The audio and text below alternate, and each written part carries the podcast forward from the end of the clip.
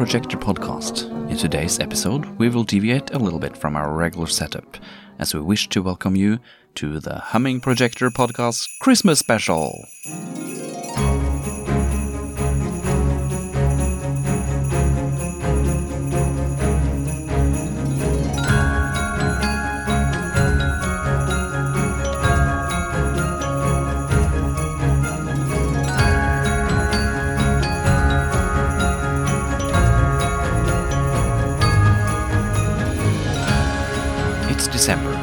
Perhaps you have snow outside and are listening to this in front of the fireplace.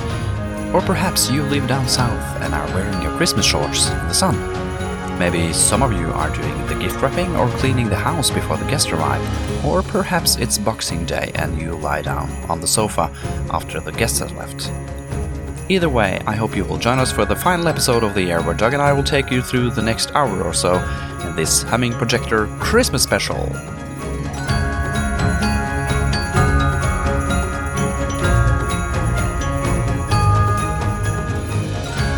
This episode, we will look back at the year that has passed. We will talk about Christmas related subjects. Is Christmas a special time to project films? Ged Jones will pop in to talk about Christmas at Derann. Was Derek Simmonds fond of Christmas films? And we will hear about Derek's Black Snow at Christmas. There will be a quiz in this episode, and I will share my craziest shipping story. There are also film related jubilees to celebrate, and we will also talk about Christmas releases.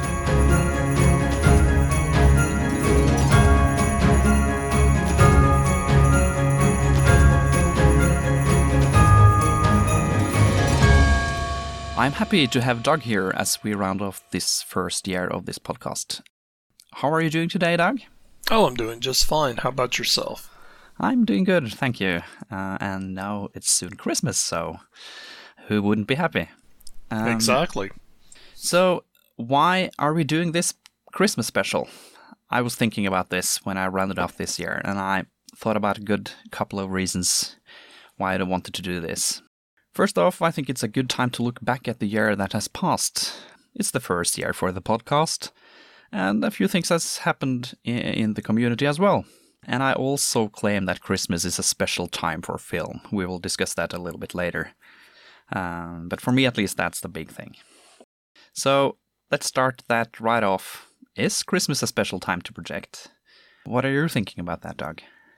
I think it is uh, because you know everybody usually has family over, and uh, like in my family, you know, since my father shot home movies, uh, a lot of times we would show home movies at a Christmas party, or package films for that matter, which everybody loved. It was a lot of fun. It always made a little extra something for the Christmas party every year. Yeah, me too. Uh, I also grew up with, with family movies, and although we didn't have that many shot from, from Christmases, I have, and my parents still have a couple of films with uh, my grandparents of from both sides, which I uh, still love to see. Give me a special flashback to my childhood. And for me, it's a lot about uh, family, friends, and, and childhood memories, I must admit. When I grew up uh, here in Norway, uh, we had every Christmas Eve, we had the show From All of Us to All of You, the Disney Christmas special from 1958 that were shown every year on TV, and it still is. It uh, was hosted by Jiminy Cricket along with Mickey Mouse and Tinkerbell. Uh, the show has been shown f- infrequently in the United States in recent years, but in the Nordic countries, Sweden, Finland, Denmark, and Norway, and Iceland, it has been broadcast every year since 1959 and has become a holiday classic.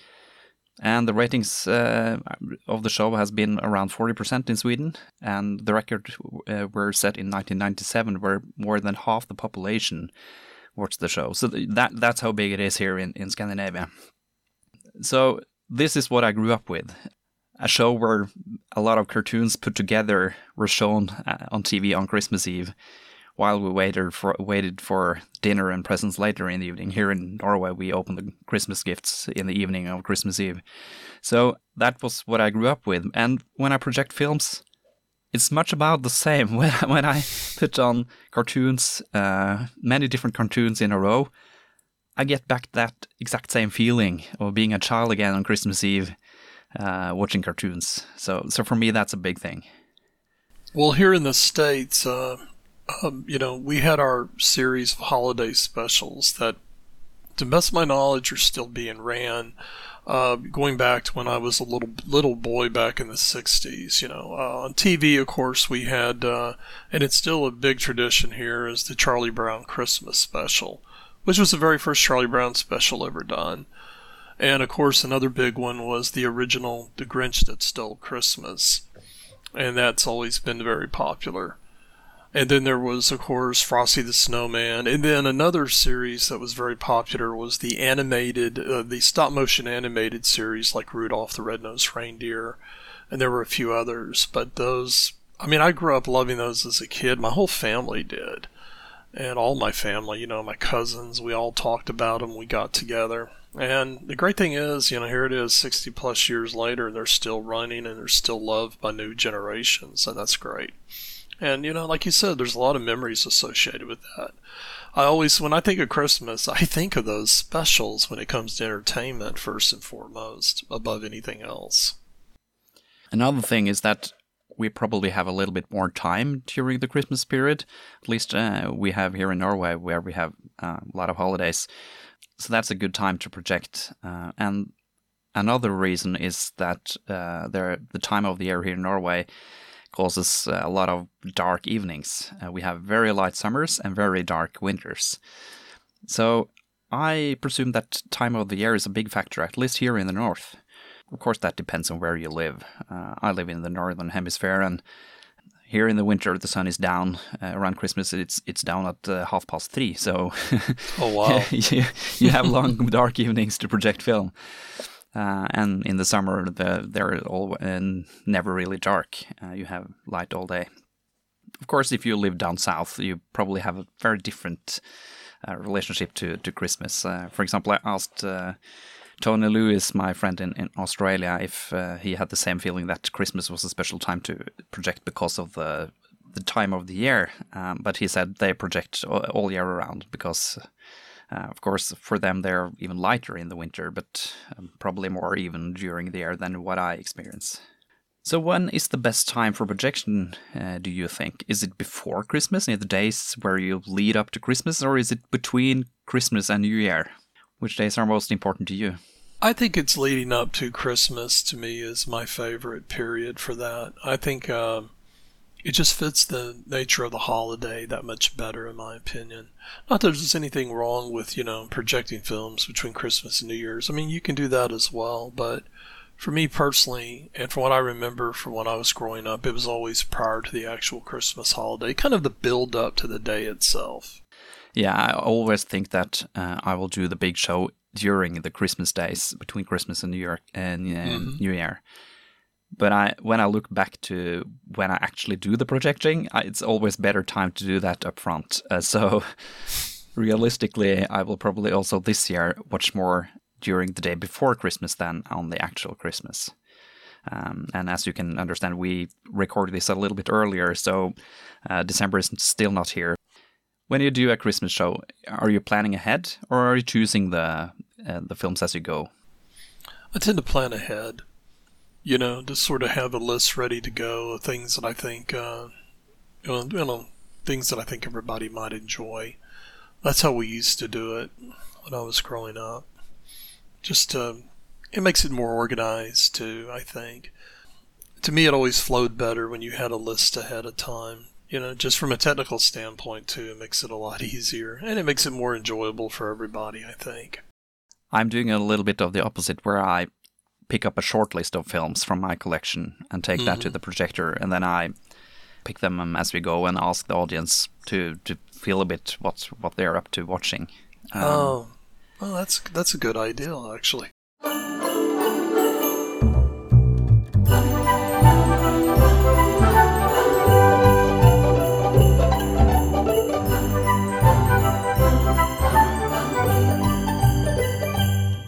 If you had seen me right now, you would see that I've been wearing my Santa hat today uh, because it's Christmas. And at the moment, I'm drinking um, something we call glögg. that's kind of a Scandinavian mulled wine uh, made with brandy, almonds, raisins, and spices. Although I don't drink, so I don't have the brandy in. It's a non-alcoholic version for me. But this is very Christmassy for me, uh, and I also have some gingerbread with me to get in the uh, Christmas mood. So that leads up to the next topic: what is proper uh, film snacks during the Christmas shows? What would you prefer to to bring to a Christmas show if you had some snacks?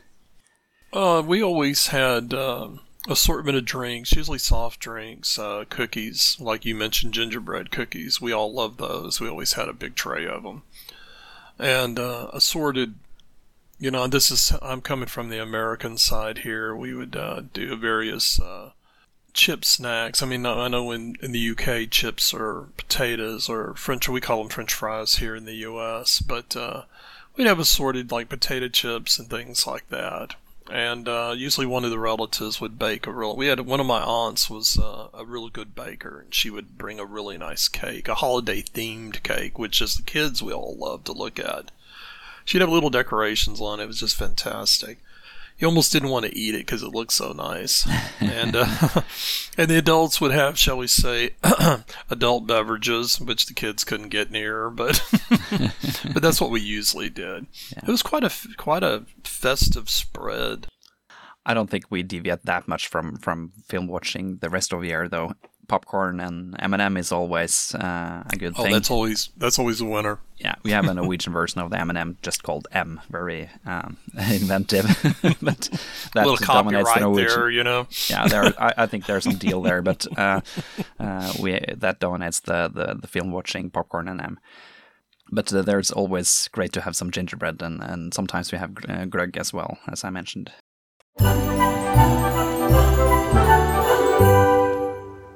Well, you mentioned uh, when we started them about shooting family movies. How is your relationship to that? Uh, did you, your father, uh, shoot many films uh, during your childhood? Uh, my dad shot eight millimeter, standard eight millimeter film from 1955 till about 1970, 71. His camera finally gave up the ghost, and he didn't really. He lost interest, I think, at that time, and just decided not to get another one.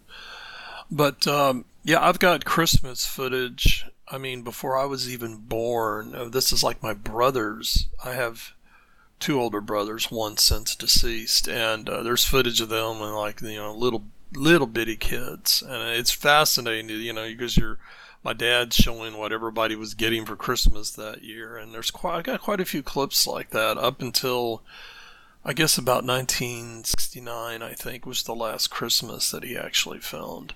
And that's real cherished footage for me because, you know, it's most of my family is gone now except for one brother. And that's uh, footage that means a lot to me. And you still watch it?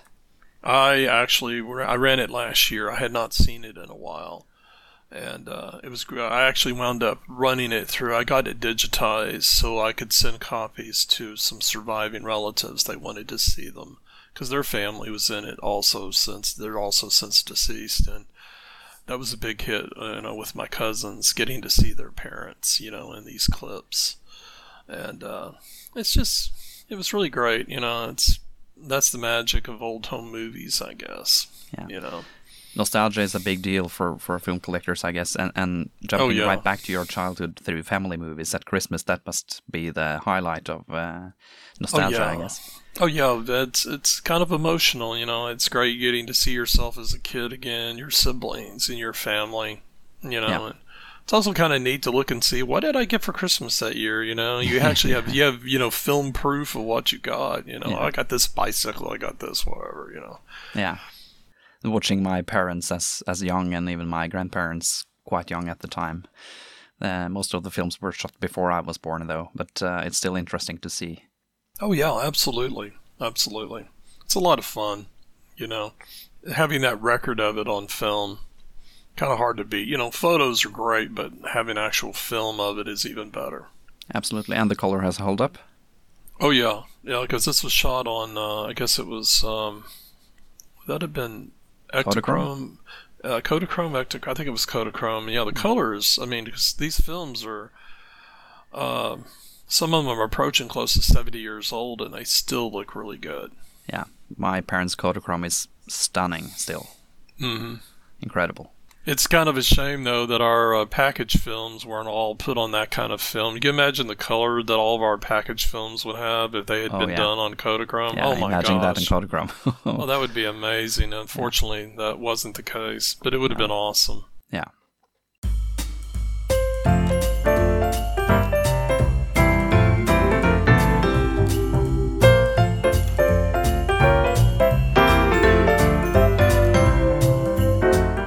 For this Christmas special, we also will have a quiz. Uh, it will be in three parts, uh, three questions uh, for uh, each part, and you will get the answers at the end of this episode, so you don't have to wait a long time before you get the answers. So it's just for fun. But, anyways, here's the first. What is the film title tagged with Christmas with most views on Super 8 database? You know, we tag some films uh, with Christmas tag uh, in the Super 8 database. So, which one of those had the most views on Super 8 database ever? Second question Who founded Cinesi, the convention in New Jersey in the US, and when was their first event? If you have listened to previous episodes, you might get the answer to that. Question 3 When was Die Hard released at the cinemas, and what was the name of the main character? So while we continue, you can think a little bit about that, and you will get the answers at the end of this episode.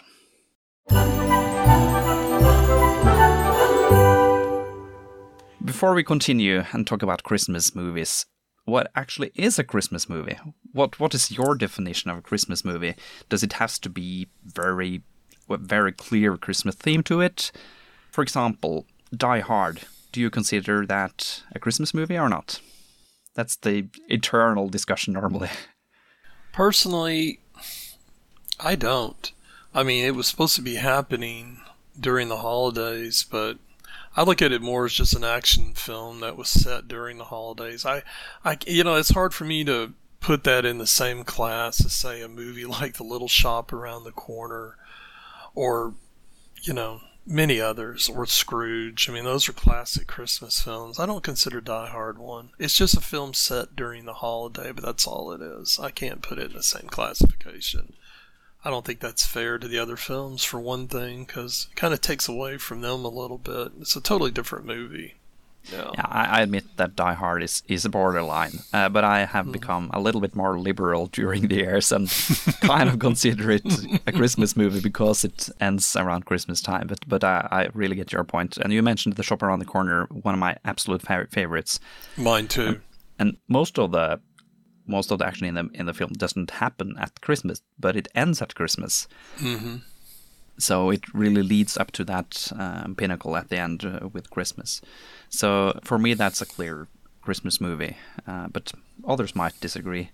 And Love Actually is a similar movie where it ends up at Christmas, but the film as such is not a Christmas film. But we here in Norway, at least, that's been shown on TV every year uh, the last 20 years. So it's really uh, considered a Christmas movie. I think with a Little Shop Around the Corner, it has such a, even though it, you know, it, it ends, you know, at Christmas, I think it just has such a, a Christmas spirit and feel about it. You know, even though it may not be right in your face, it, Yeah. you, it just has that feeling from the, right off the bat. And it just, you know, it wor- it just really works in my opinion. You know that the season it's set in, and you, you just instantly fall into it.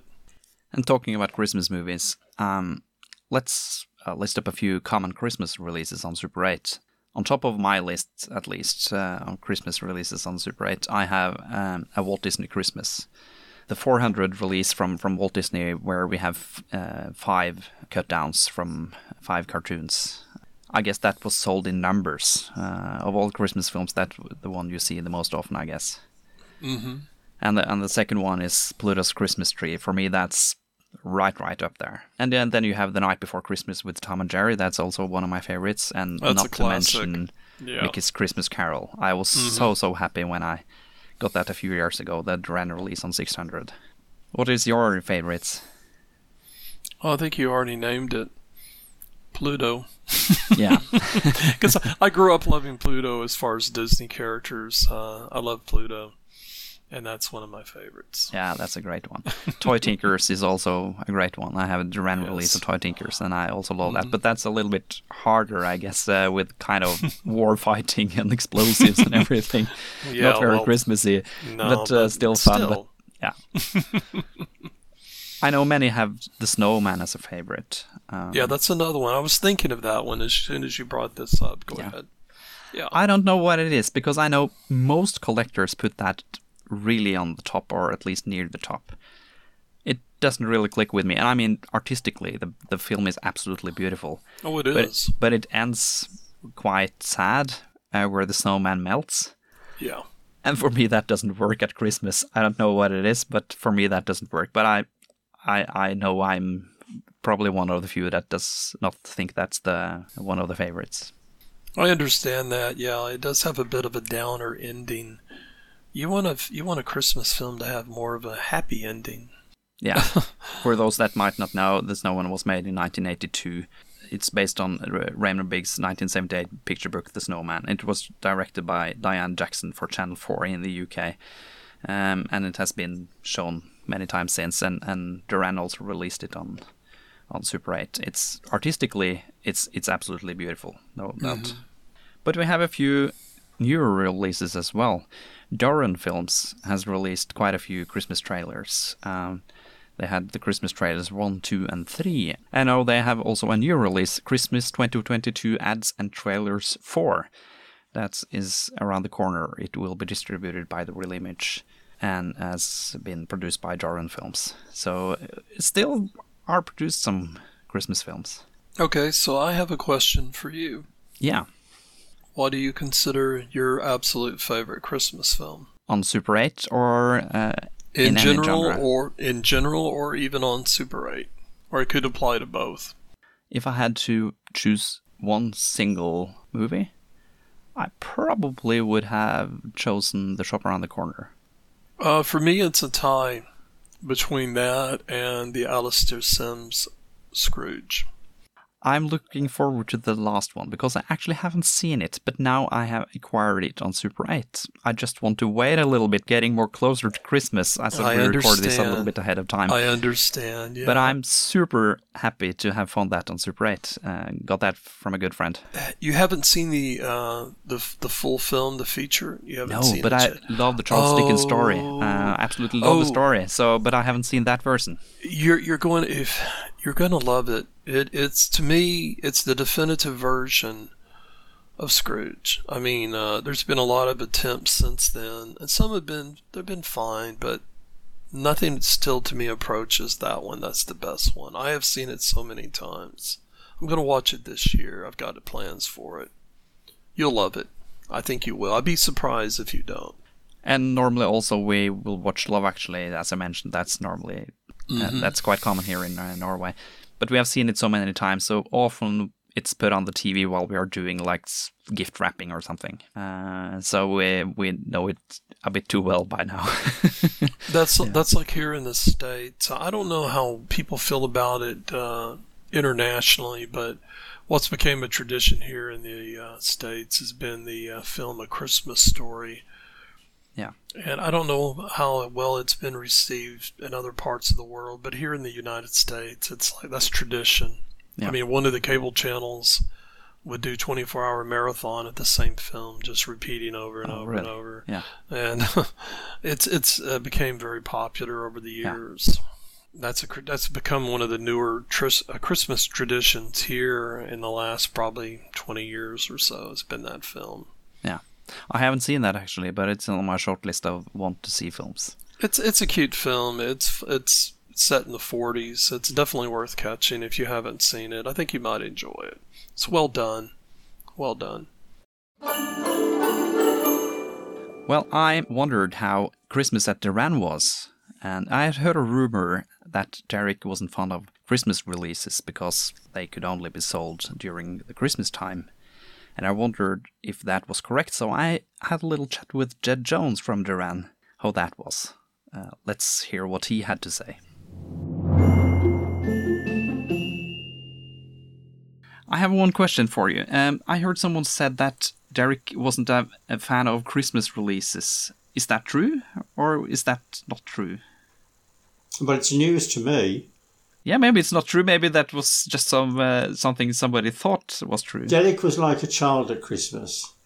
He was the one who used to get the Christmas decorations down from the upstairs in the attic. He was the one who organised, and if he wasn't happy with the way they were hung, then he would get up there and do it himself. He loved Christmas.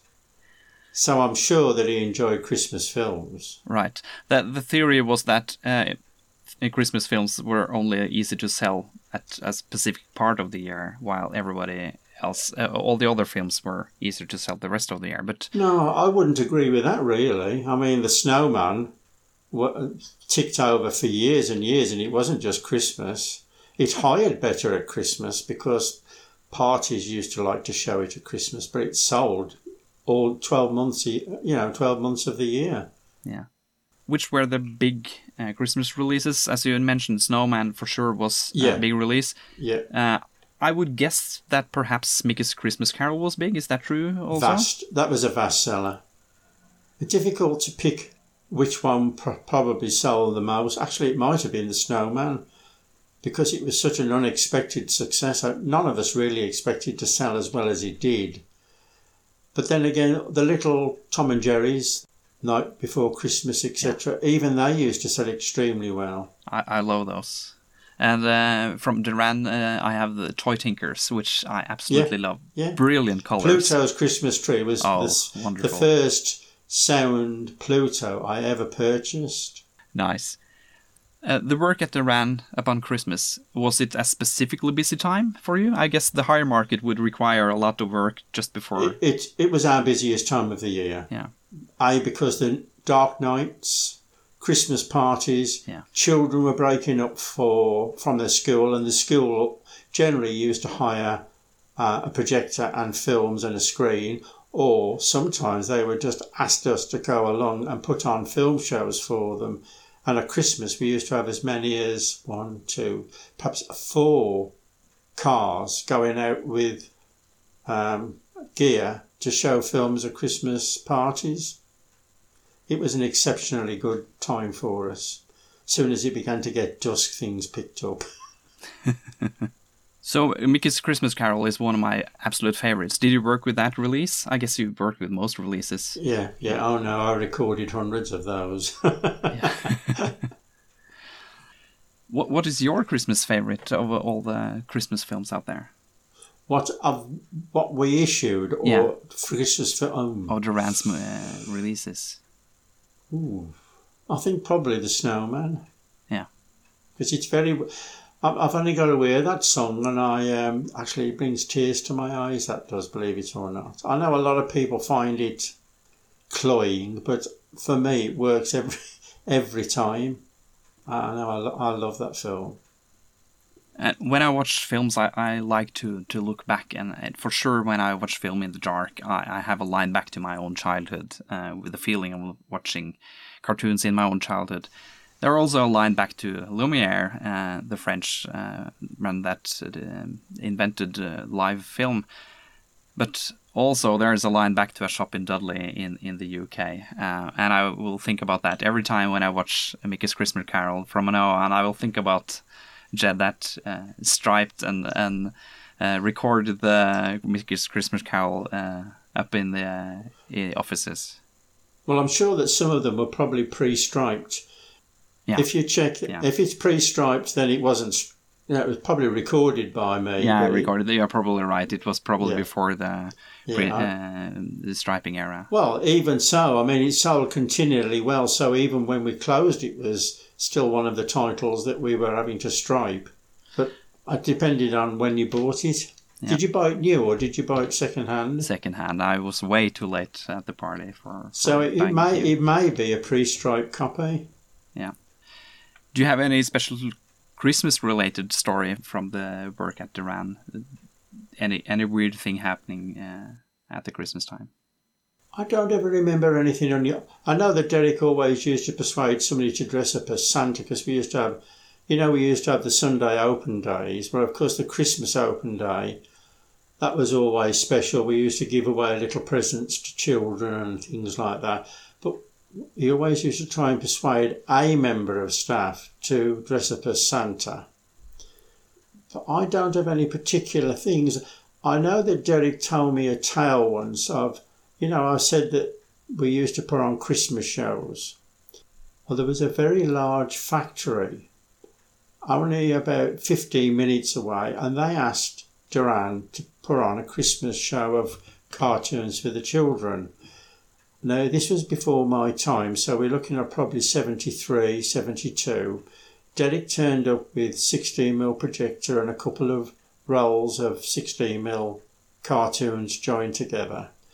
So the lights were dimmed, the films were shown, and at the end of the film show, the lights were turned up, and Derek says, I stood there aghast because this was in the days when it wasn't quartz lamp, it was an old fashioned bulb in the projector. And this bulb and the and the lamp casing had built up a line of black soot and for some reason it had decided that this was the day it was going to the heat and it burnt it and the heat sent all these little flakes of soot into the atmosphere. And when the light was turned on, it was snowing black snow. and it was a big room. It probably had 80 children in there, all sitting, and their meals were there, and each of their little trifles were all gathering this extra special topping of little flecks of soot. And Derek says, Nobody seemed to notice except me. So I quickly put all my gear away and got in the car and drove away. but that was that was I wasn't there for that. that was. I, ne- I never forget him telling me. Well, I really would have loved to be uh, present when Derek had that black snow at Christmas. I, that must be, have been quite a sight. yeah, definitely. yeah, definitely. thank you, Ged, for, for popping in.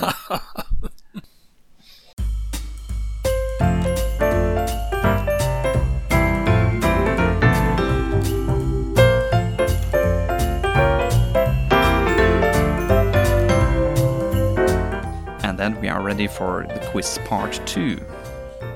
Question 1.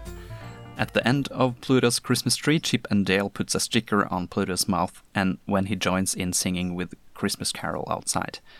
What was written on the sticker? Question 2.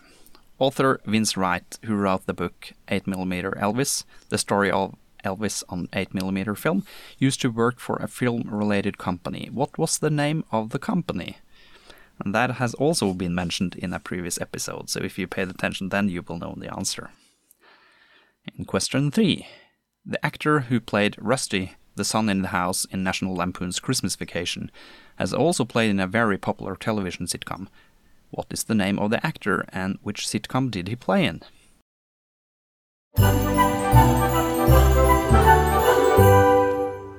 Well, uh, Doug, do you have had any problems with shipping during the years? Or what is your worst nightmare shipping wise when shipping films? Uh, I've been pretty lucky, believe it or not. Um, I think I've only had, in all the years that I've bought and also sold films myself, I think I've only had maybe one or two mishaps. I've been pretty lucky. A lot of my shipping tends to be right here in the States. I have shipped some internationally, but uh, I can't honestly say I've had a major disaster as far as shipping. I mean, I guess that's maybe not the answer you wanted, but I've been, I guess I've been fortunate. You know, I've been pretty Yeah, that lucky in sounds that good. regard. Yeah. I've been Yeah. quite lucky. I've had a couple of crushed plastic um, uh, covers, but but mostly it has been okay. But I had one absolutely crazy shipment story. I know, I know what you're about to tell. Yeah. Go ahead. you I know. want to I hear had, it again. I had purchased a few films of Del Phillipson uh, uh, in in the UK. Um, he is a great seller, and first I got the Christmas Christmas Carol from him, one of my gems in the collection.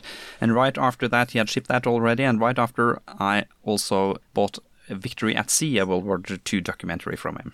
Um, and I've lev- never lost a film that anyone has sent to me, but this is the closest probably. Victory at Sea was a 4x400, so the parcel wasn't that small, and it was sent the 24th of October in 2018. It reached the customs in Norway, and everything seemed normal at the tracking, but suddenly it appeared at the postal office where my parents live. Mysteriously, because that was nowhere near any address on the on the on the parcel. For some reason, the customs service has found my what I didn't know existed, but a secondary address for me at my parents' house.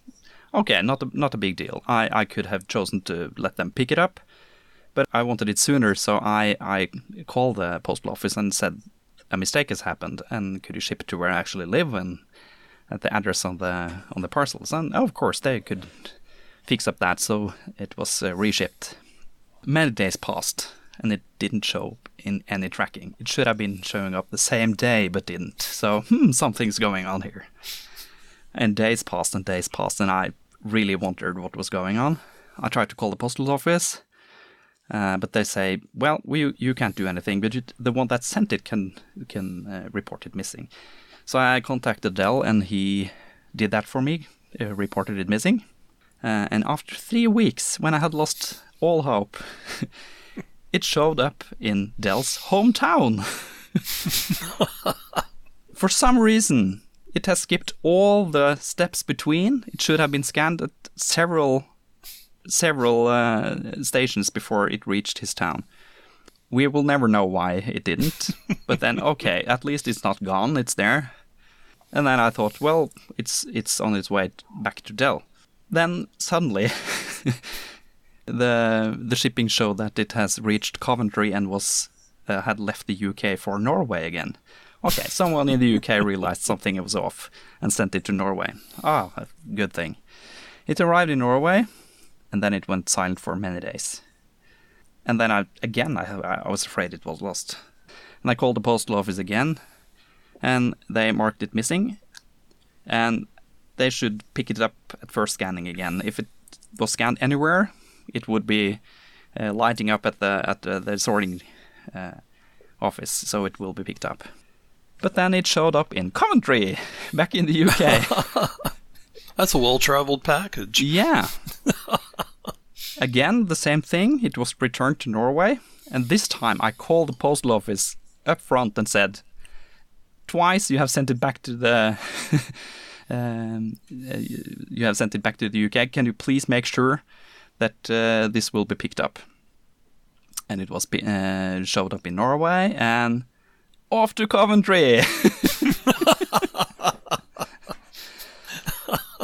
but this time it was uh, heading back to his um, local office and it was marked as being returned to the sender which was okay of course frustrating but but still at least it would show up back up to Del so we can ship it again so I re- reported this to Del and say well uh, look out for for the parcel in return and he said, "No problem. I'm I'm home today, so I will I will make sure to to pick it up." And suddenly, it had been marked as delivered. Del didn't find any parcel outside his house, so something was off again. And it turned out that they had delivered it at his neighbor's address. And someone at the postal service in the UK didn't use the address that was on the parcel, but had uh, written his neighbor's address by hand on it for its return. Oh, so no. that was by the 29th of November. What do you give me? The Norwegian Postal Office tried to send it to my parents, and the UK Postal Office service wanted to return it to his neighbor. So in the end, it, it, it showed up. He sent it again with no hiccups. But I will never know what happened there. Uh, how it, on earth that could happen because everything seemed right with the with the markings on the parcel. Your parcel was doing a, ver- a mail system version of Pong, back and forth, Yeah. back and forth. It's probably my most traveled film.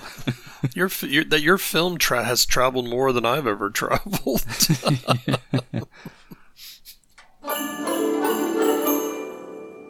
Do you get film as a Christmas present? Have you ever got that as a present, either as a child or, as an adult now?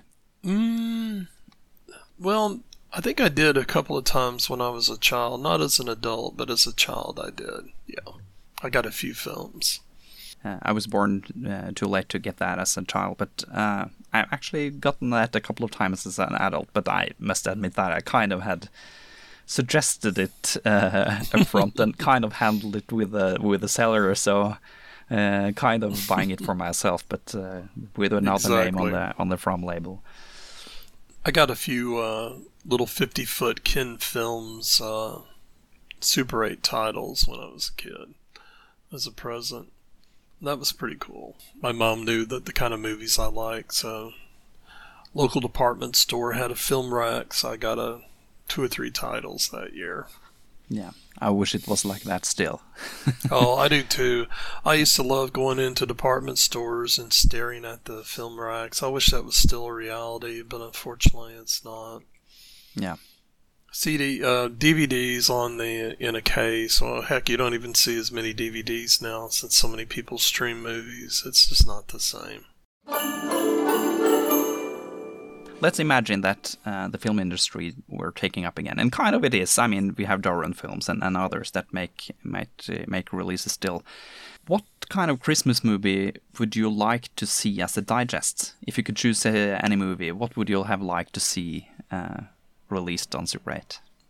For me personally, uh, I would have liked to have seen the Grinch, the Grinch that stole Christmas. I think that would have made a great digest.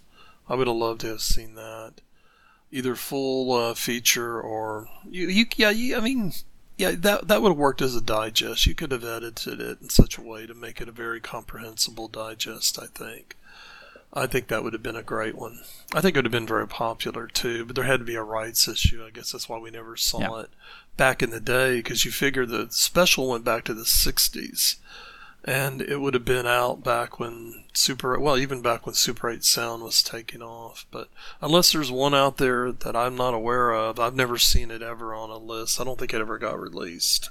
For me I would have loved to see The Shop Around the Corner as a digest. And I guess it would have worked as a, as a digest as well. That would have easily worked as a 600 or a 800 foot digest I think. Or better yet, a three, uh, a twelve hundred foot digest would have been great for that. Um, you know, we can we can dream, can't we? You know? yeah. I used to sit and make a list of movies that I would love to see in digest form. I used to have a massive. I don't think I. I don't have the list anymore, but I used to have years ago. I made a list, and uh, you know, dreaming and hoping. yeah.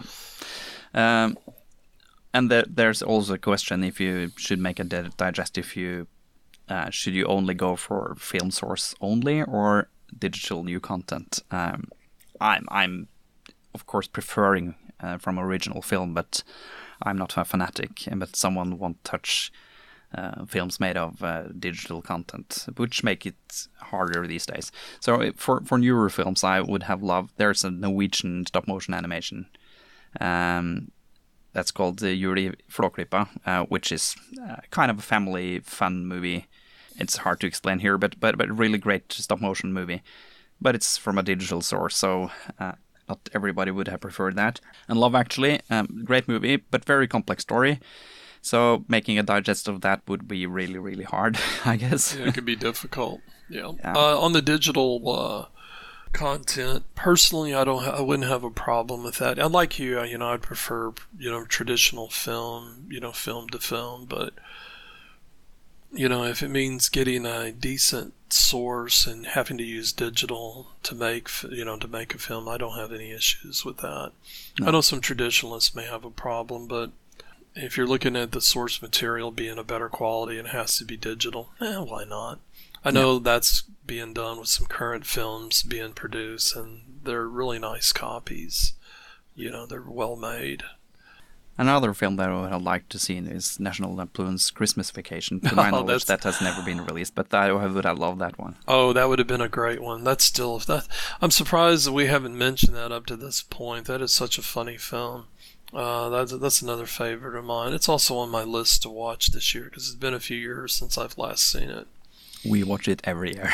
Ah, uh, like me and the Charlie Brown Christmas special. That's yeah, my no. must. That's my must watch every year. Um, another one is Home Alone. Um, Oh, I had yeah. that all on my list as well, but then I realized when I did a little googling uh, that it was actually released last year as Hmm. a small uh, small run of, on Super 8. So perhaps one day I will will get that. It was quite expensive, which is every film that is produced these days is.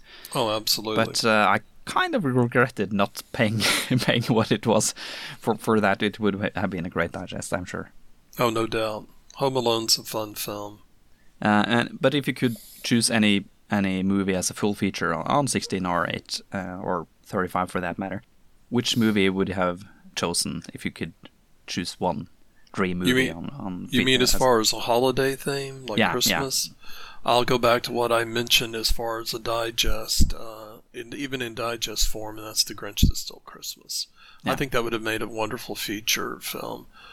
I know. I think, if my memory is serving me correct, I know there was there's been 16 millimeter copies of it that have floated around over the years, but I would have liked to have seen it gotten a really good quality Super 8 release. I can only imagine what Derann would have done with something like that. It would have looked beautiful. I would have loved to have seen it. Like I said again, I don't know how popular that is internationally. Here in the States, it's still a loved film. Yeah, I would have loved to to find the shop around the corner and. It's, it's even in black and white, so if I ever find a copy, it w- wouldn't have faded. Yeah, that's that's a good point. No color fade. That's one advantage of black and white films. Uh, you don't have to worry about you know how's the color going to be. Is it going to be faded out or anything, or is it going to be a pink red copy? For those that might not know it, it's it's a James Stewart film from 1940, and it has a lot of similarities to You've Got Mail from the 1994, perhaps at least the 90s, um, with uh, Tom Hanks and uh, who was the other? Anyways, um, Y- You've Got Mail has, has stolen a lot from uh, from the script of uh, Shop Around the Corner. Oh, yeah. And if you have seen the uh, seen You've Got Mail, the bookstore in the movie is called uh, the Shop Around the Corner. So Yeah, it definitely was inspired heavily Yeah. by that film, no doubt.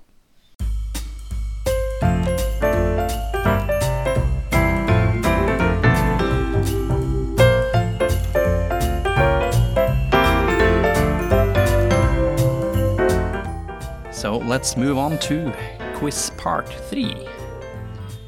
When was Super 8 database made public?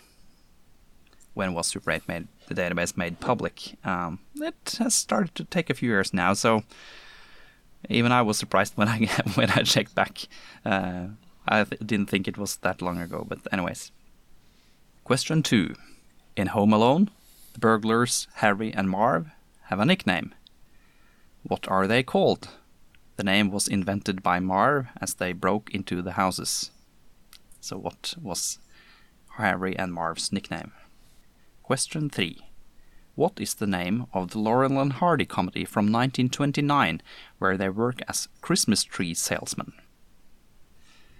Well, that's a good one. It's never wrong to watch a Laurel and Hardy, I'm sure. Oh, no doubt.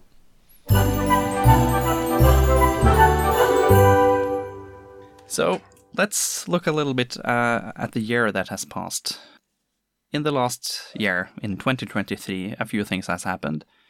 First off on my list is that the BFCC, the British Film Collectors Convention, is back. They had um, had a hiatus for quite a few years, and now it's back. So that was a big event for 2023. I, I really think that it, it's very important for the communities with these conventions, so I was really glad to have that back. And we have had quite a few new releases as well. It seems like it has started picking up again because there are individuals uh, that has produced quite a few digests actually. Some of them that we have mentioned here, the Derann uh, Christmas trailer, for example, and I, I really like to to see that. So that's a good thing that 2023 has had some positivity that way. And we also have to mention that we have started this podcast in 2023. Now a year has passed since the first episode back in the new year of 2023, and I really, really enjoyed that. You and me had the first episode, Doug, and uh, Absolutely. I remember. Yeah, absolutely. It seems like it's almost seems like we've been doing this for a long time because you know Yeah. it's been so much fun. You know, yeah, it actually flies. Pretty, the time has flown pretty fast. yeah. And I was a little bit nervous how it would be received, but it's been really positive, and I was very afraid of that it would be a problem to to get people on. Uh, to to have their guests saying yes to to being on the podcast, but that hasn't been a problem. So I'm really thankful for that, uh, and it's been really enjoyable. All parts of the work actually. It takes a lot more work than than than it might look like. I usually use uh, more than two hours on preparations, sometimes three, four hours on preparations. Then we have the recording, and then two or three hours, up to four hours of uh, after work, editing, uh, proof uh, listening, things like that. So it takes a lot of time, but it's so rewarding doing this. So I had a lot of fun doing it. Well, I mean, it's a very unique um, outlet for those who love uh, film. You know, it's kind of it's essentially one of a kind as far as podcasts. I mean, how many podcasts are there out there that are devoted to home movies, package films? This is it. It's unique. You've started a trend, my friend. now we're waiting for the people to copy your podcasts, and we're going to start seeing other ones pop up over time. You know, I would have loved that. I would have hey, loved it that. could. Hey, it could happen. Don't be surprised.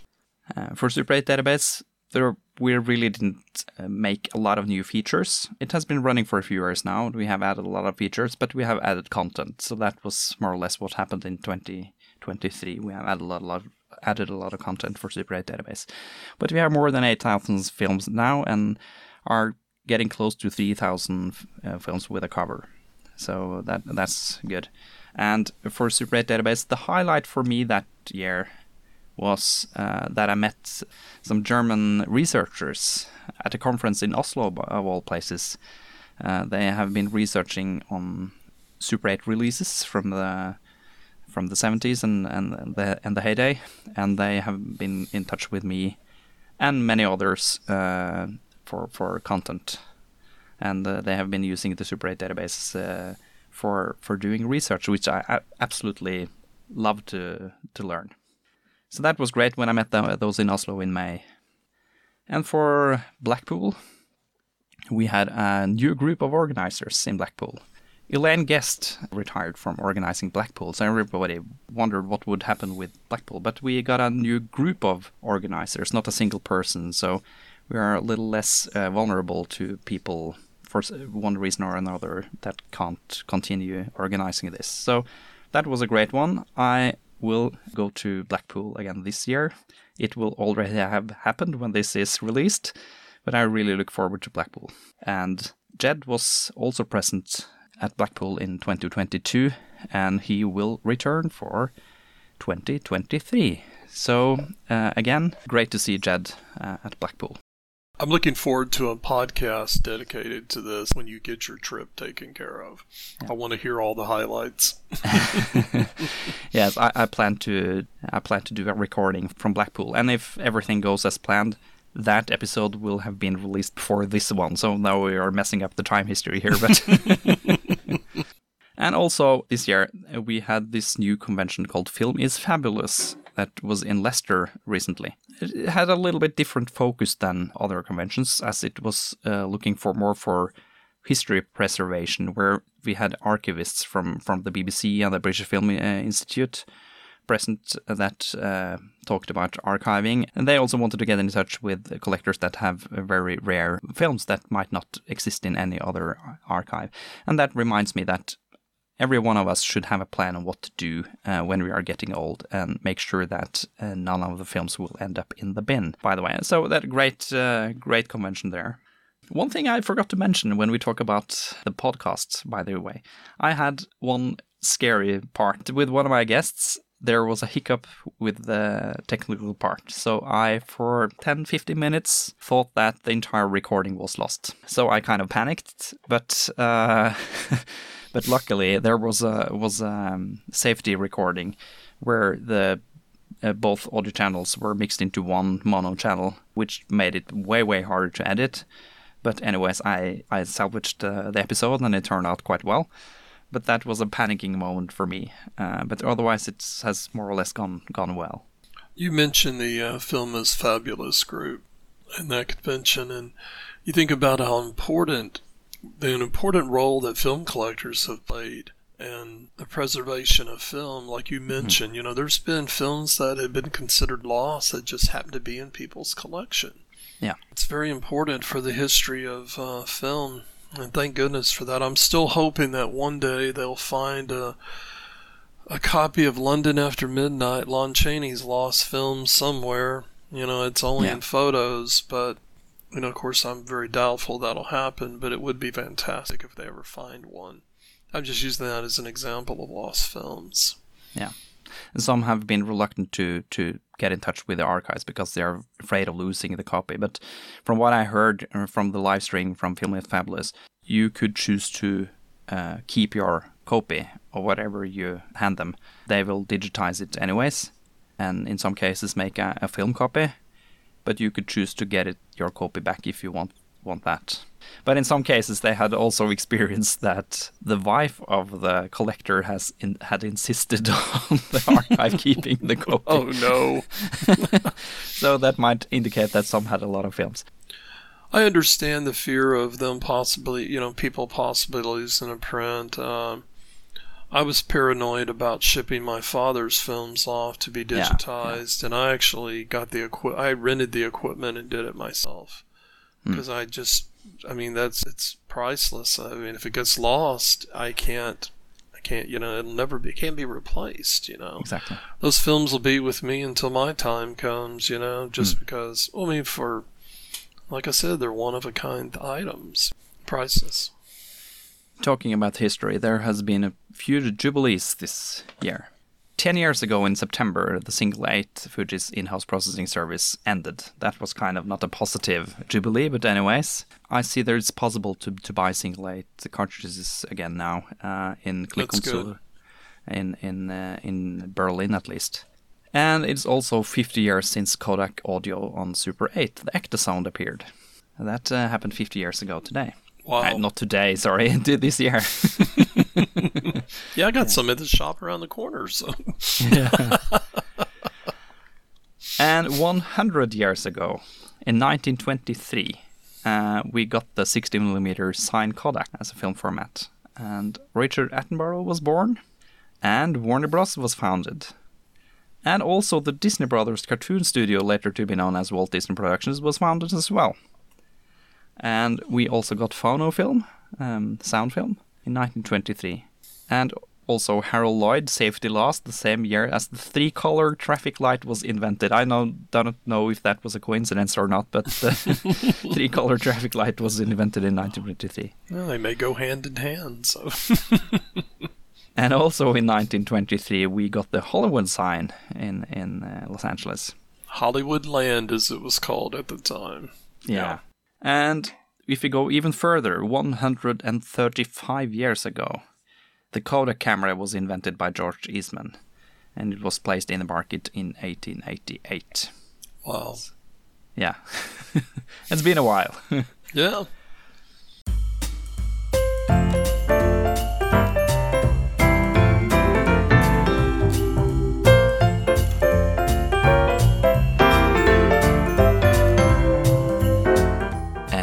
It is time for the answers for the quiz we have had in this episode. In the first section, question one What is the film tagged with Christmas with the most views on Super 8 database? And the answer is Pluto's Christmas Tree.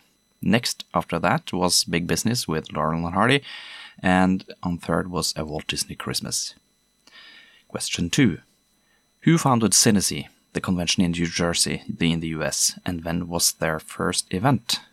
The answer is John Black and Shorty Caruso, and it was in 2009.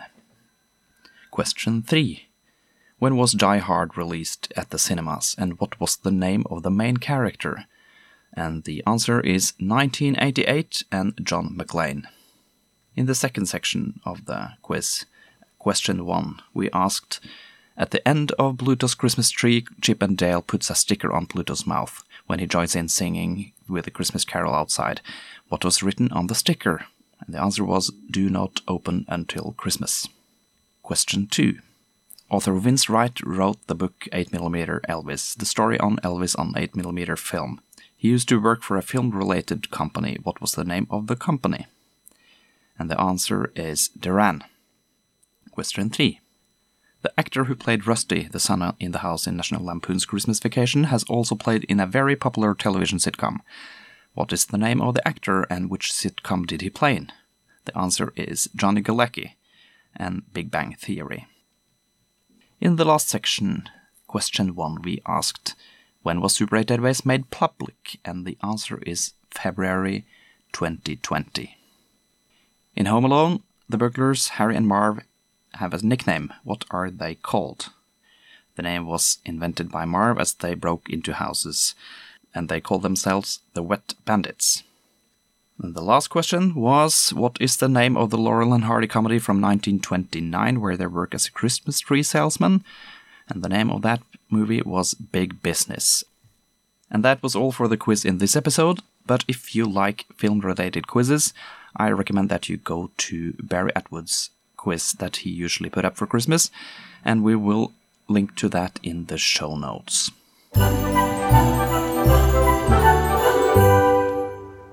And with that, we have reached the end of this episode. And I hope you have enjoyed it, whatever you are doing. Um, maybe you are gift wrapping or just relaxing on the sofa. But, anyways, I hope you have had a great time with us. And thank you for following us through our first year of the podcast. And to all of you around the world, we wish you all a Merry Christmas and a peaceful time with your loved ones, including your projector.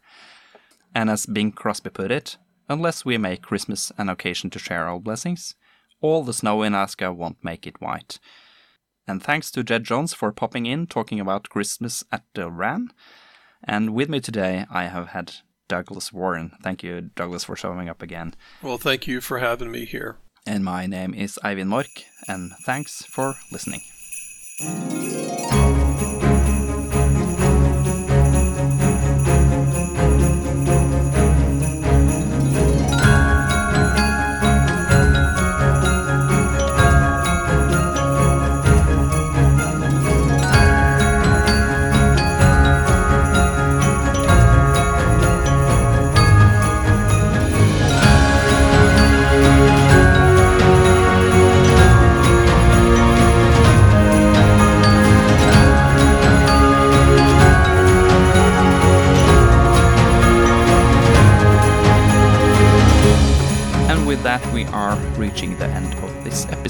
I hope you have enjoyed this, whatever you are doing, lying on the sofa, wrapping gifts, uh, whatever you are doing, uh, doing gifts.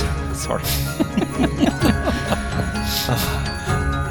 if you're laying on the if you're laying on the floor, passed out from too many drinks.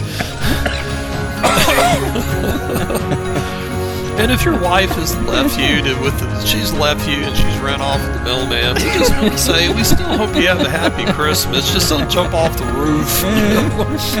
we'll keep that. there you go. There's your ending.